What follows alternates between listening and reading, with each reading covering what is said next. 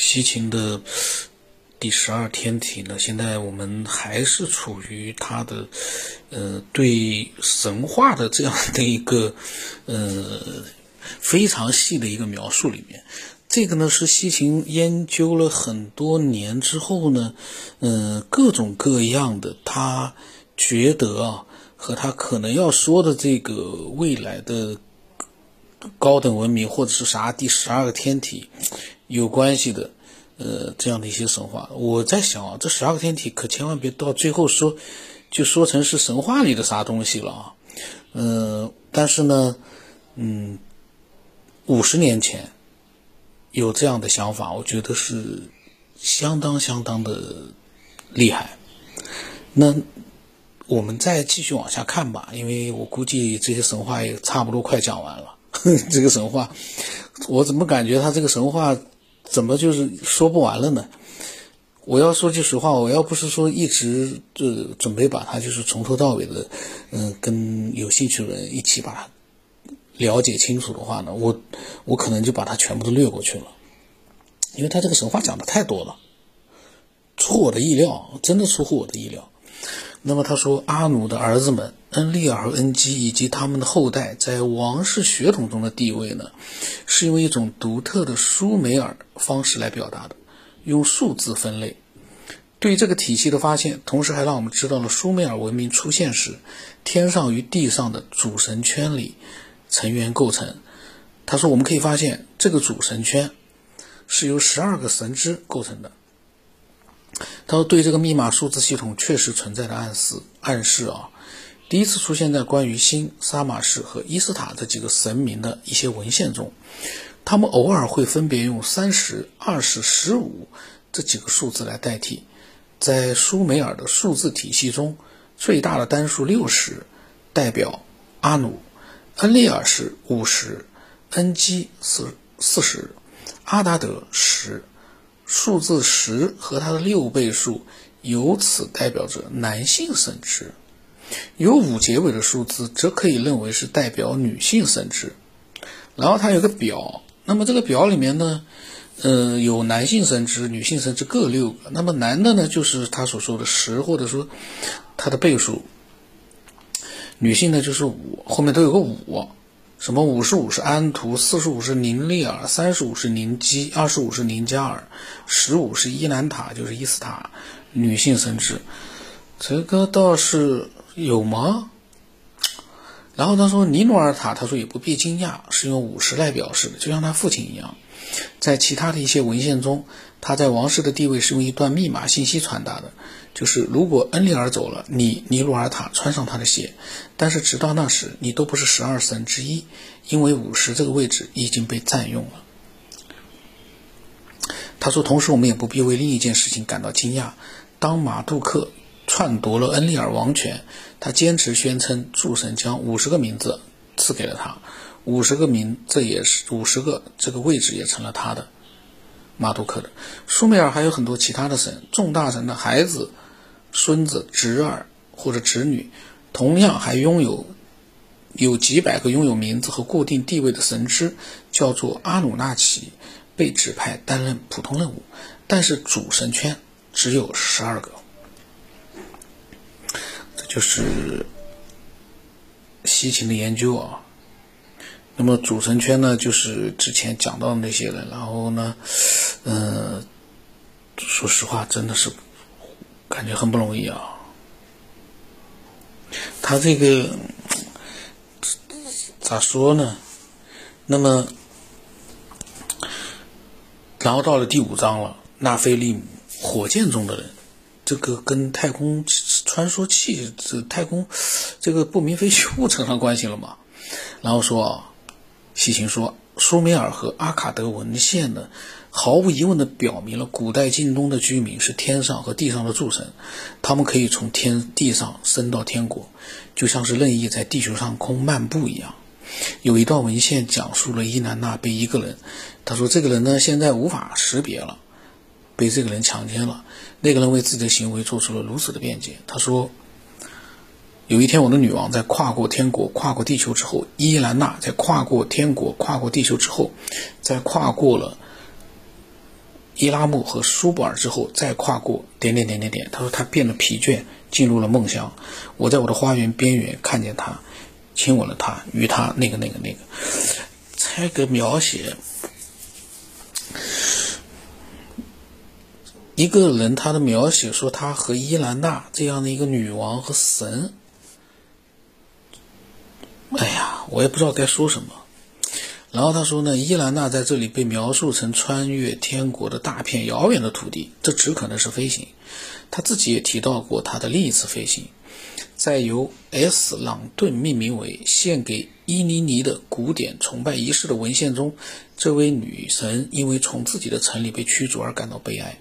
按照恩利尔的命令，一位使者他说，给了我天堂的话语，进入了他的王座室。他没有洗过的手放在我的身上，并在其他一些不礼貌的行为之后，就伊兰娜说：“他说，我从我的神庙里，他们让我飞起；我一个女王，从我的城市里像只鸟，他们让我飞走。这个我就感觉吧，这个西芹把他和不明飞行物联系在一起，是不是有点牵强啊？从这个描述里面，他也没说他做什么飞行器啊。”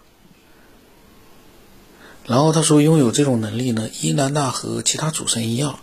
常常在古代的艺术品上被描述成啊，就像我们所看见过的那样，就其他方面都很拟人的那种有翅膀的。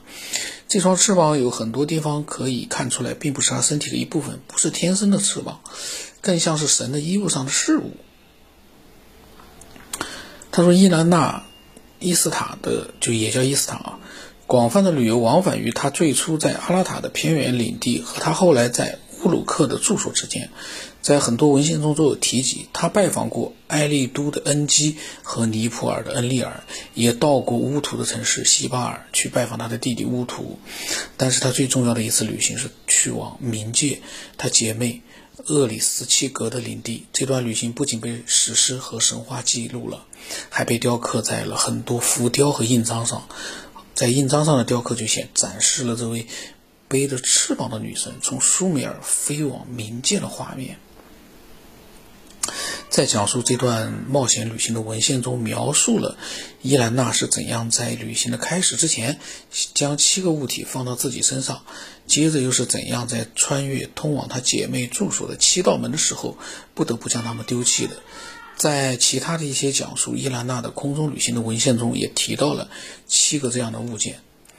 一个是放在她头部的什么苏嘎苏嘎拉，这个是拼音一样的英文字母，读出来就是苏嘎拉，也不知道是什么东西放在她头部的。还有一个在耳朵上的测量坠饰，在围在她脖子上的小蓝石项链，一对在她肩上的石头，他打引号了。第五个呢是她手上的一个金柱。第六个是扣在他胸前的带子，第七个是穿在身上的帕拉夫。虽然没有任何人可以真正解释七个物体是什么和它们代表的意义，但是我们还是可以感觉到，答案早就是现成的了。从1903年到1914年。在对亚叙都城阿舒尔的考古发掘中，沃尔特·安德鲁和他的同事们在伊斯塔的神庙里发现了一个受损的女神雕塑，各种各样的奇特装置被安装在她的胸和背上。1934年，考古学家们在马里的挖掘活动中又发现了一个很相似而且相当完整的雕像，这是一个有着真人尺寸大小的美丽女人，她在戴着一个不同寻常的用一对角。装点着的头饰，表明她是一个女神。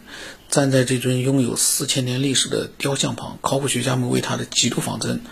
感到无比激动。晃眼一看，一个人很难发现这不是一个活着的人，而是一具雕像。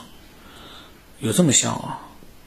他们把她称之为花瓶女神，因为她的手里握着一个柱状物，然后。不像浮雕和壁画那样，这个真人尺寸大小、拥有三维效果的女神雕像勾起了人们对她的极大的兴趣。对她的着装啊，在她的头上不是普通的女帽，而是一个特制的头盔。从两边伸出来的东西让人联想起了宇航员的耳机。她的脖子和前胸是一串用很多蓝色小石头，可能是宝石穿成的项链。他手中拿着的柱状物，如果是用来装水的瓶子，那就太厚重了。他穿着一件用透视材料制成的衬衣，两条带子呢从他的胸前穿过，指向一个巨型的奇特盒子。这个盒子紧紧地绑在女神的脖子后面，并且用一条带子绑在她的头盔上。这套装备的穿戴是在两套绑在女神背部和胸前的十字架形的带子的帮助下完成的。伊兰娜用于空中旅行的七个物件。和在马里出土的雕像的着装，当然还有在阿舒尔的伊斯塔神庙中发现的残缺雕塑之间的联系是不言自明的。然后细心说，我们可以看到，测量耳坠，它绝对就是耳机，在他耳朵上；小石头项链在他的脖子上；两个石头，两个肩垫在他的肩上，和他手上的金柱以及呈十字形绑在他胸上的紧身带。他的确是穿着一个帕拉服，就统治者之服，戴着一个头盔。这个意词的意思就是呢，就是他那个英文啊，叫苏嘎拉。那么他的说这个词的意思就是使旅行更深入太空。这个词翻译成这样一句话，我觉得是不是有点太超前了？如果古代有这样的意思的话，他说呢，所以呢，呃，这些东西都让我们相信伊兰娜是一个宇航员。这有点。我发现西芹的想象力开始出来了，他开始把那个里面的刚才物件里面的耳朵上那个，他把它当成了想象成了耳机，说他的装扮像一个宇航员，但是不管怎么说，我感觉呢，咋讲，跟宇航员我觉得还是不太沾边。但是西芹他应该还有他的一些依据啊，他的一些想法。那么下来，可能我我感觉啊，他已经把神和宇航员连在一起了。